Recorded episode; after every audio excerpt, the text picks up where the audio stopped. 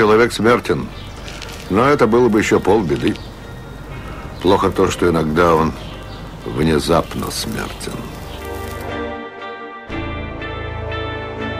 Рассаживайтесь поудобнее, True Crime эксперты. 65-й выпуск подкаста Crimecast отправит вас прямиком в суровый Мичиган. Сегодня вообще не буду вам напоминать, что меня все еще зовут Евгений, и под ником «Пожилой ксеноморф» озвучиваю аудиокниги, сериалы и так далее и тому подобное. Аудиокниги можно найти как на Литресе, так и в моей группе ВКонтакте. Сериалы о настоящих преступлениях там тоже есть, но самые свежайшие смотрят в первую очередь мои подписчики на Boosty. Сейчас перевожу, озвучиваю и выкладываю туда сериал «Убийцы», пойманные на камеру. Это документалка о реальных преступлениях с уникальным доступом к видеоматериалам, который приводит к поимке и осуждению убийц по всему миру. Там эксперты на пальцах и примерах объясняют, как новейшие технологии создают визуальный монтаж доказательств. Но давайте ближе к текущему делу. True crime all time.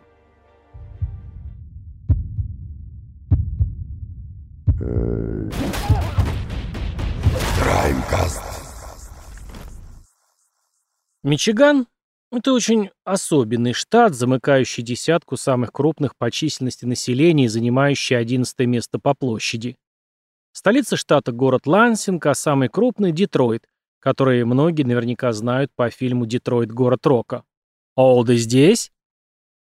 Мичиган – штат уникальный в первую очередь своей географией. Великие озера, на берегах которых расположена эта местность, делает климат очень своеобразным, жарким летом и холодной зимой с обильными снегами. Но, несмотря на все эти сложности, Мичиган постоянно выдает каких-то замечательных людей, оставляющих свой след в истории и культуре. Начинайте загибать пальцы. Мадонна, Элис Купер, Эминем, Стиви Уандер, Энтони Кидис из Red Hot Chili Peppers, Игги Поп, Биг Шон, Арета Франклин, Джек Уайт из The White Stripes, Кид Рок, вот тут я специально остановлюсь, потому что загнутые пальцы на руках у, как минимум, большинства из вас должны были закончиться, а на какие-то другие переходить не будем из-за неудобства загибания. А, нет, постойте, давайте еще посчитаем сюда же отдельным пунктом невероятного доктора Пола, мощнейшего деда-ветеринара, настоящую звезду National Geographic Wild, и, кажется, на канале Disney у него тоже есть программа. Если у вас есть свободное время вечером, сердце не зачерствело и тема братьев наших меньших вам близка, настоятельно рекомендую к просмотру. 23 сезона о работе ветеринарной клиники в захолустном уголке штата Мичиган. Этот доктор-универсал и его команда лечат всех, начиная от породистых коней и заканчивая экзотическими мышами. Если тема интересна, сами погуглите расписание на National Geographic.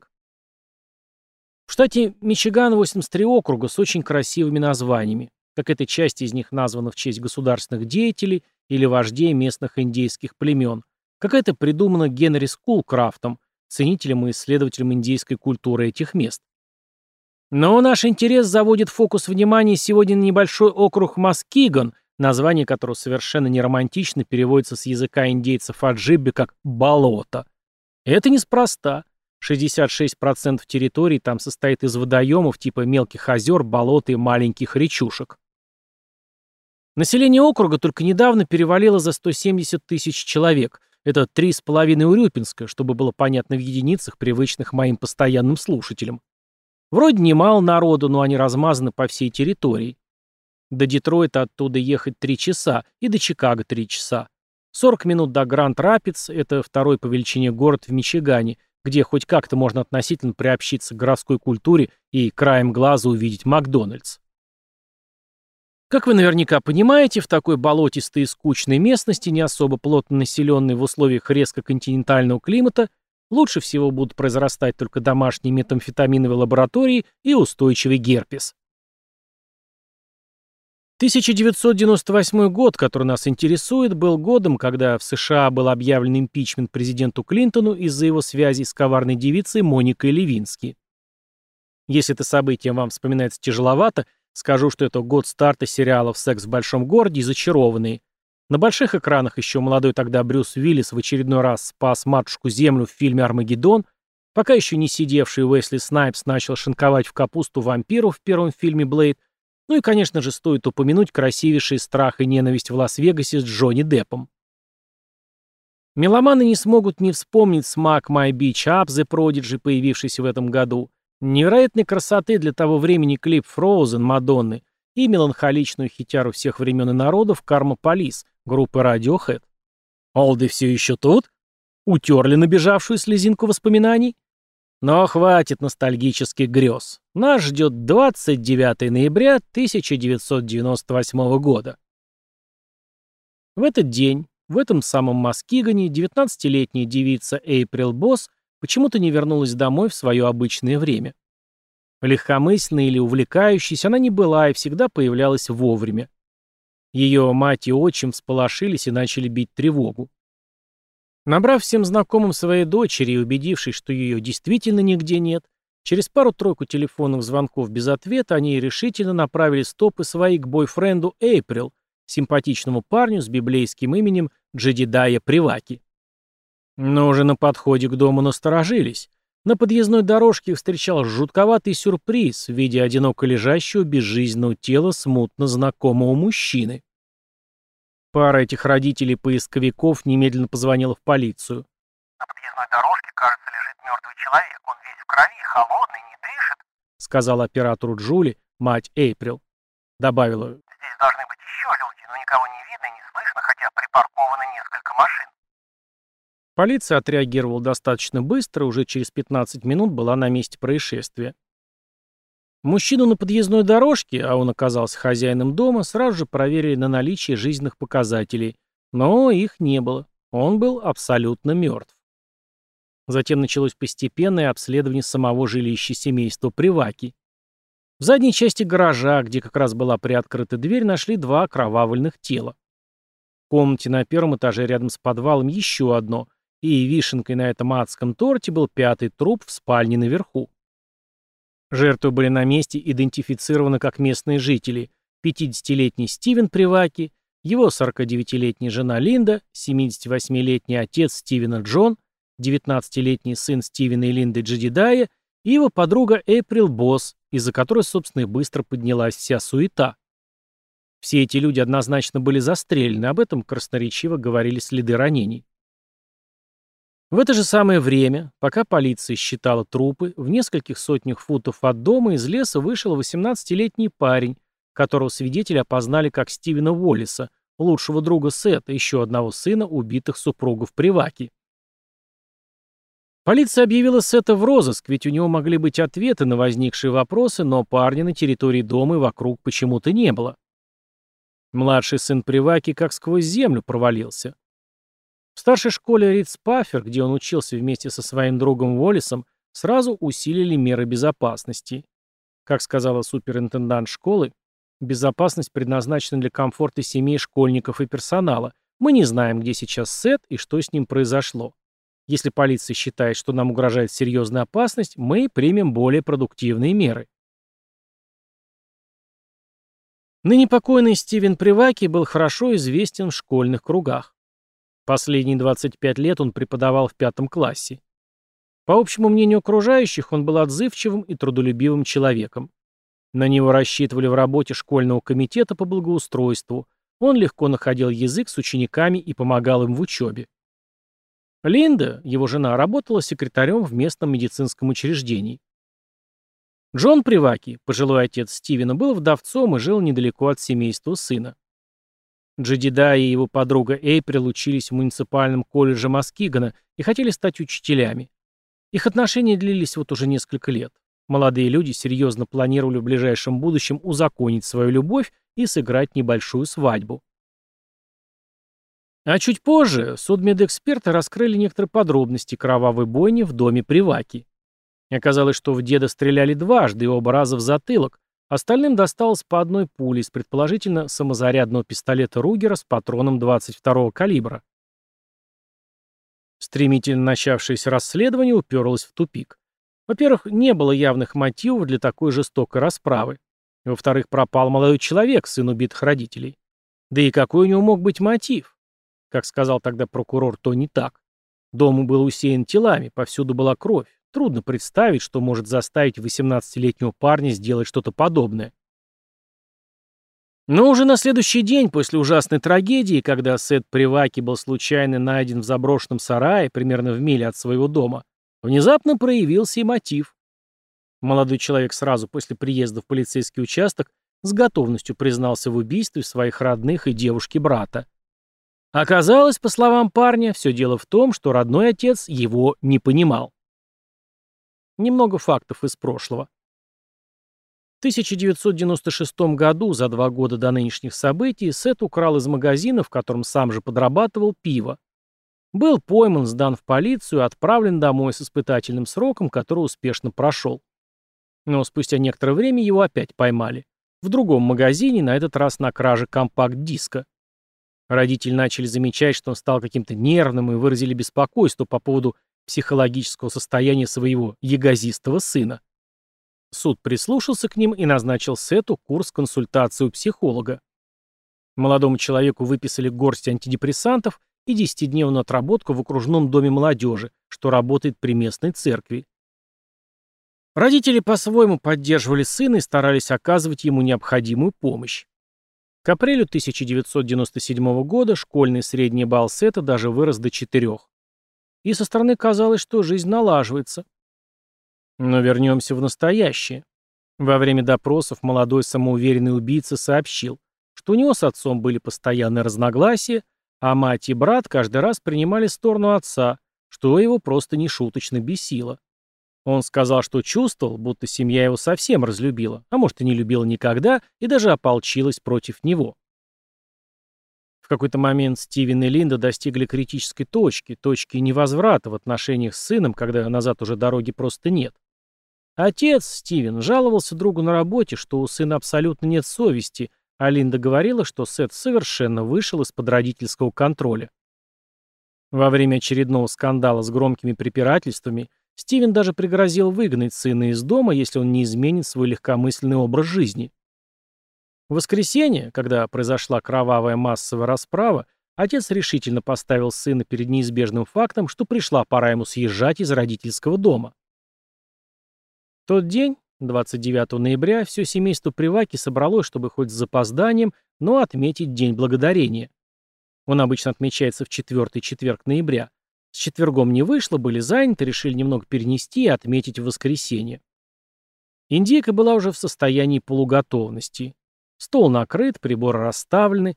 Линда после домашних хлопот отошла принять душ и переодеться, пока Стивен ездил за своим отцом Джоном. Джедидая сидел в гостиной на диване, смотрел телевизор и ждал прихода своей подруги Эйприл. А 18-летний Сет в это время своей спальни неспешно заряжал отцовский пистолет Ругер 22-го калибра. Часы показывали 13.30. Первым погиб Джедидая. Родной братишка, не дрогнувший рукой, всадил пулю ему прямо в затылок, пока тот увлеченно что-то смотрел по телевизору.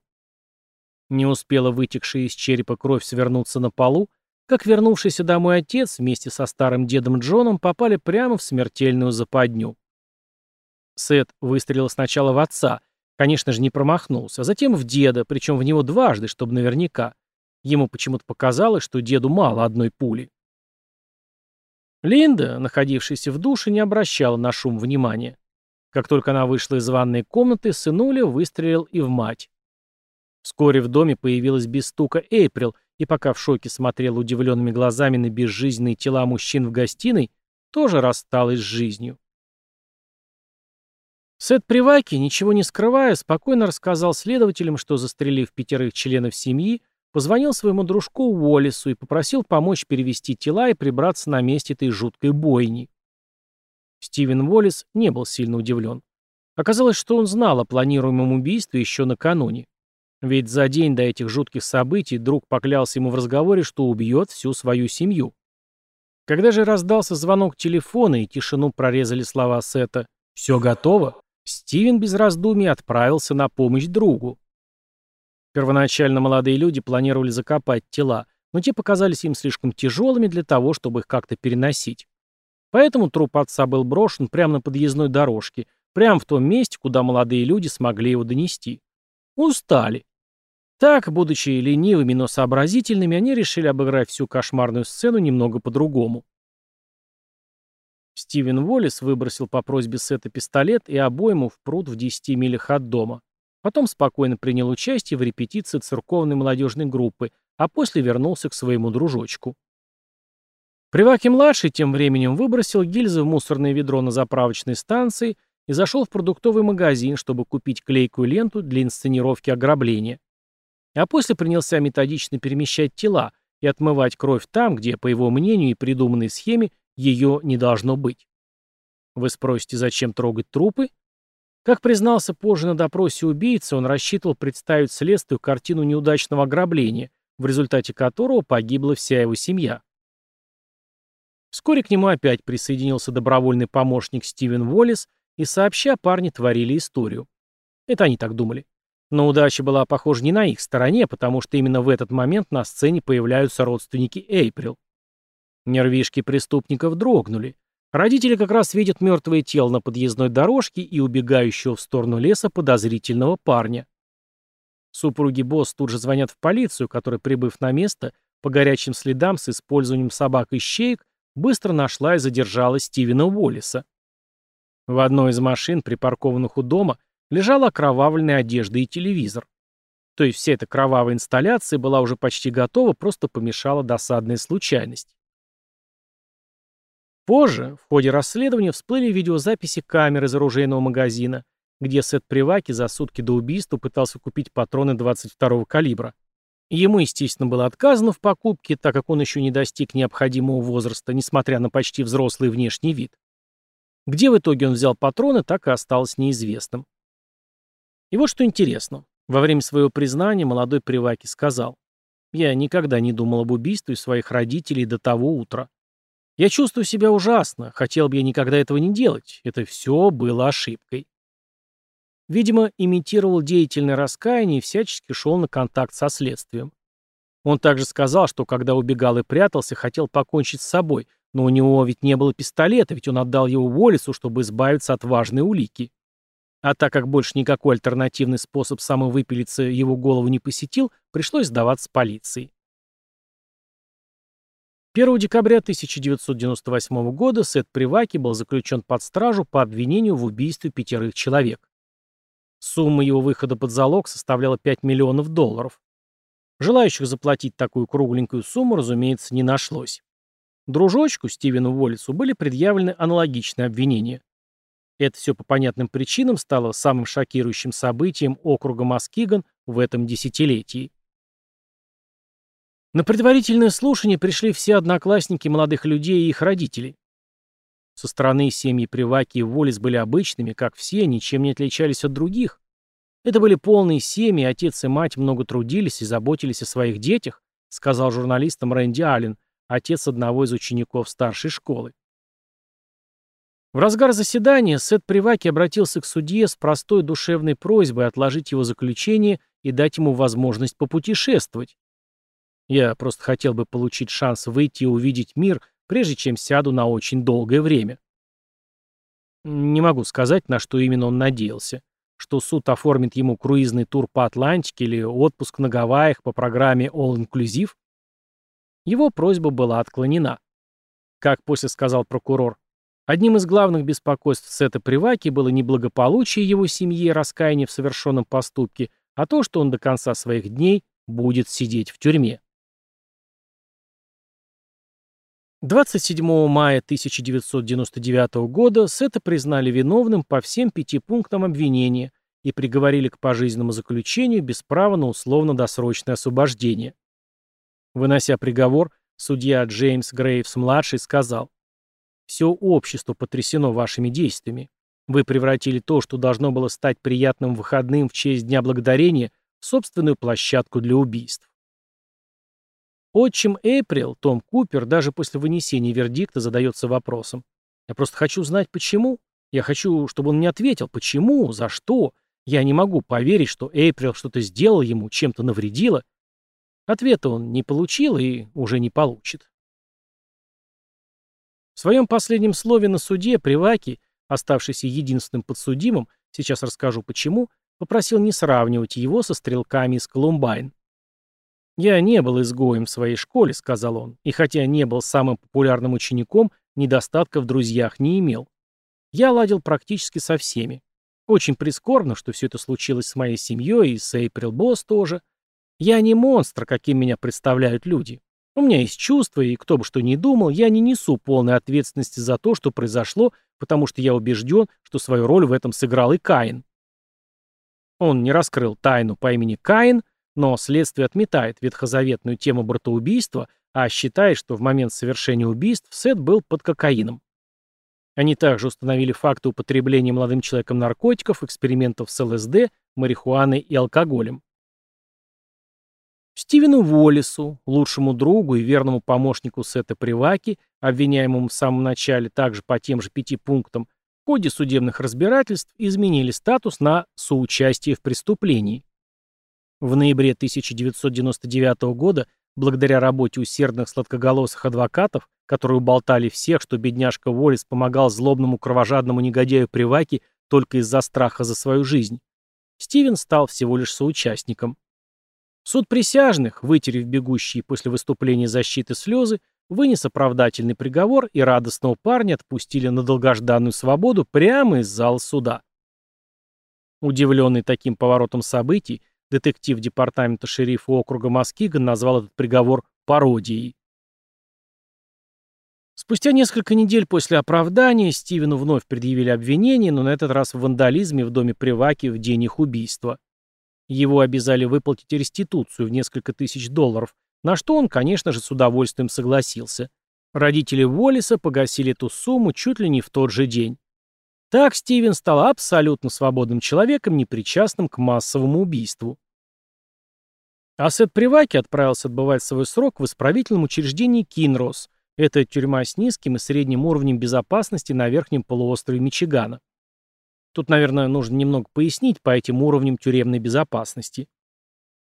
Пенитенциарная система США является самой крупной в мире по числу как самих сидельцев, так и, собственно, исправительных учреждений. И неудивительно, что у них там накопился громадный опыт по всем аспектам содержания заключенных, особенно учитывая то, что каждое такое заведение имеет свой статус и свои собственные правила внутреннего распорядка. Тюрьмы делятся по системе управления на федеральные, муниципальные и тюрьмы штатов. Есть и частные, но там другая история. То, за какое преступление куда попадет, решает судья, исходя из категории опасности заключенного, которая определяется по ряду параметров. Есть четыре категории сидельцев. Высокой степени опасности, таких примерно 10% от числа всех сидящих. Средний уровень высокой степени опасности, таких 25%. Низкий уровень высокой степени опасности, этих 35%. Минимальный уровень опасности, оставшиеся 25%. Все, кто не попадает в эти категории или пока еще не попадают, сидят в частных тюрьмах, СИЗО или на принудительном лечении по медицинским показаниям. Самые опасные заключенные сидят в так называемых супермаксах, тюрьмах с самым жестким контролем, часто рассаженные по одиночкам. Сет Приваки оказался не настолько опасен, поэтому поехал в исправительное заведение с более низким уровнем контроля. Немного посидев и хлебнув тюремной баланды, в 2007 году Сет вдруг внезапно уверовал в Бога и написал покаянное письмо признания. В нем он рассказал, что принимать наркотики начал в 14 лет, что под действием ЛСД у него буквально свистела фляга, и он уже не мог полностью контролировать свои действия. Часто в таком состоянии его посещали мысли о суициде. Позже сам стал торговать запрещенными препаратами, чтобы содержать себя и поддерживать свои вредные привычки. Родители воспитали меня атеистом и агностиком, что сильно сказалось на моей жизни, писал Сет. И только в тюрьме я пришел к религии, и мое мировоззрение изменилось. Через несколько месяцев мое сердце начало обращаться к Христу. Крещение новоиспеченного верующего произошло скромно в тюремном душе. Опять, получается, виноват оказались родители, не так его воспитали. И только избавившись от них, в тюрьме поднялись его тяжелые веки, и узрел он светящийся лик Иисуса. Но, несмотря на все эти псевдодушевные терзания и показательную имитацию поисков истинной веры, Жизнь за решеткой казалась Сету Приваки скучной и однообразной. В течение нескольких лет отсидки за ним насчитывалось всего каких-то 32 нарушения внутреннего порядка, в том числе злоупотребление психоактивными веществами, азартные игры, кражи, хранение оружия и драки, но разве это настоящая жизнь? Тюрьма рассматривается осужденными как среда обитания хищников и жертв, где сильно используют слабых в своих интересах, писал он. Я участвовал в драках и нападениях, вымогал деньги у других осужденных и занимался торговлей наркотиками. А еще один раз у него нашли татуировочную машинку, за что поместили на неделю в изолятор. Спустя 48 часов после выхода оттуда в камере Приваки находят заточку с бритвенным лезвием. И снова карцер, на этот раз на 4 месяца. Тюрьма Кинрос стала новым домом Сета Приваки до конца жизни.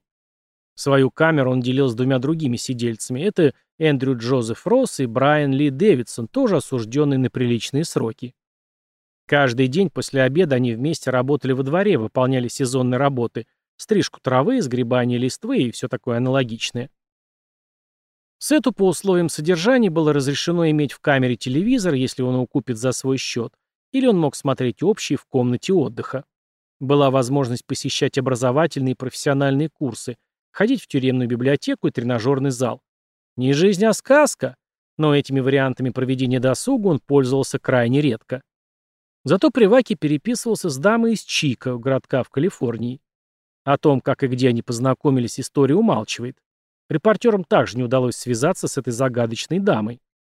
Известно только, что она, как и Сет, интересовались современным искусством, что их и сблизило.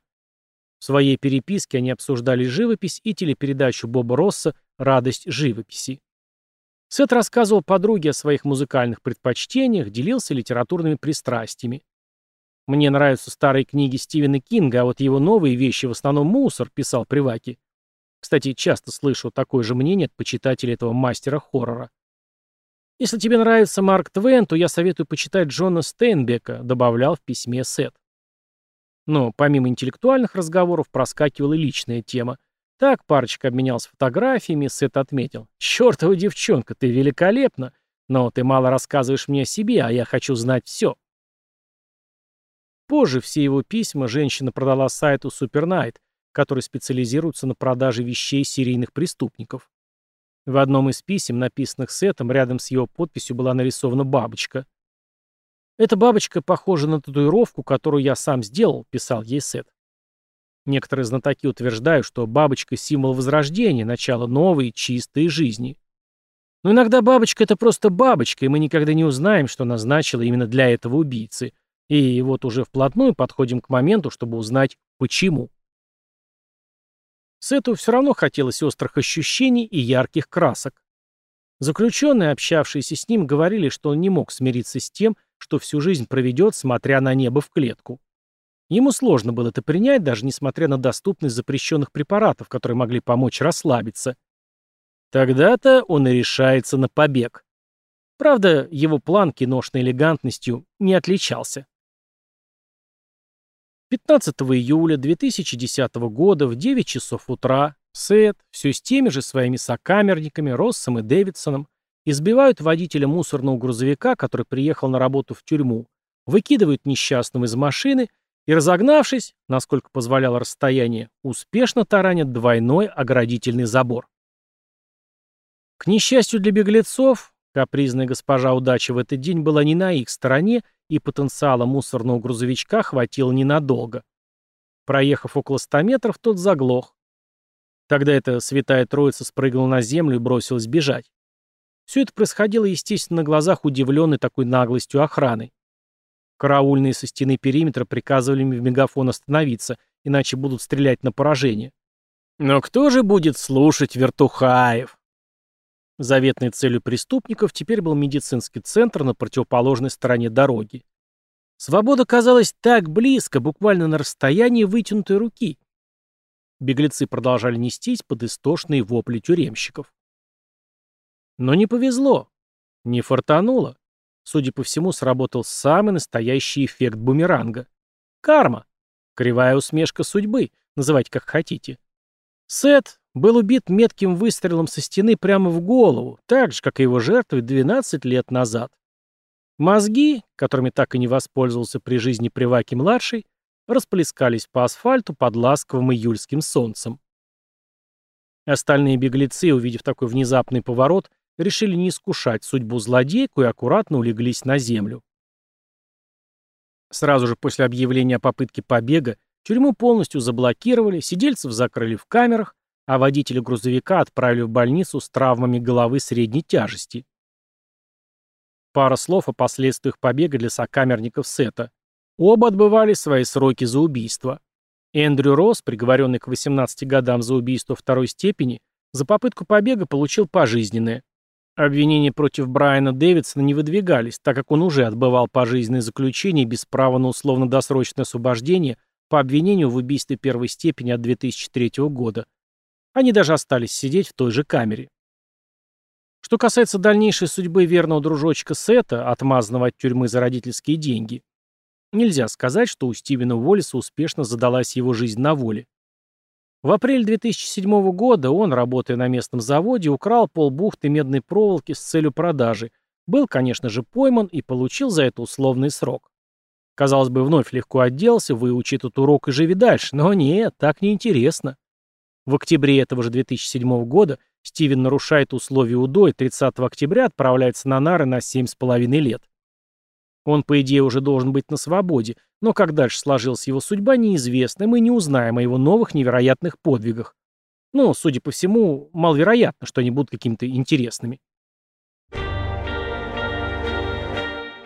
Вот так и закончилась эта кровавая история, поставившая точку на самом существовании семейства Приватни. Если понравился этот выпуск, поставьте там, где слушаете звезду, лайк или что там предусмотрено на той площадке. Если история показалась интересной, поделитесь ей с друзьями. Спасибо всем, кто дослушал до конца. Спасибо всем, кто поддерживает донатами и на Boosty. А на сегодня все. До наших новых волнующих встреч.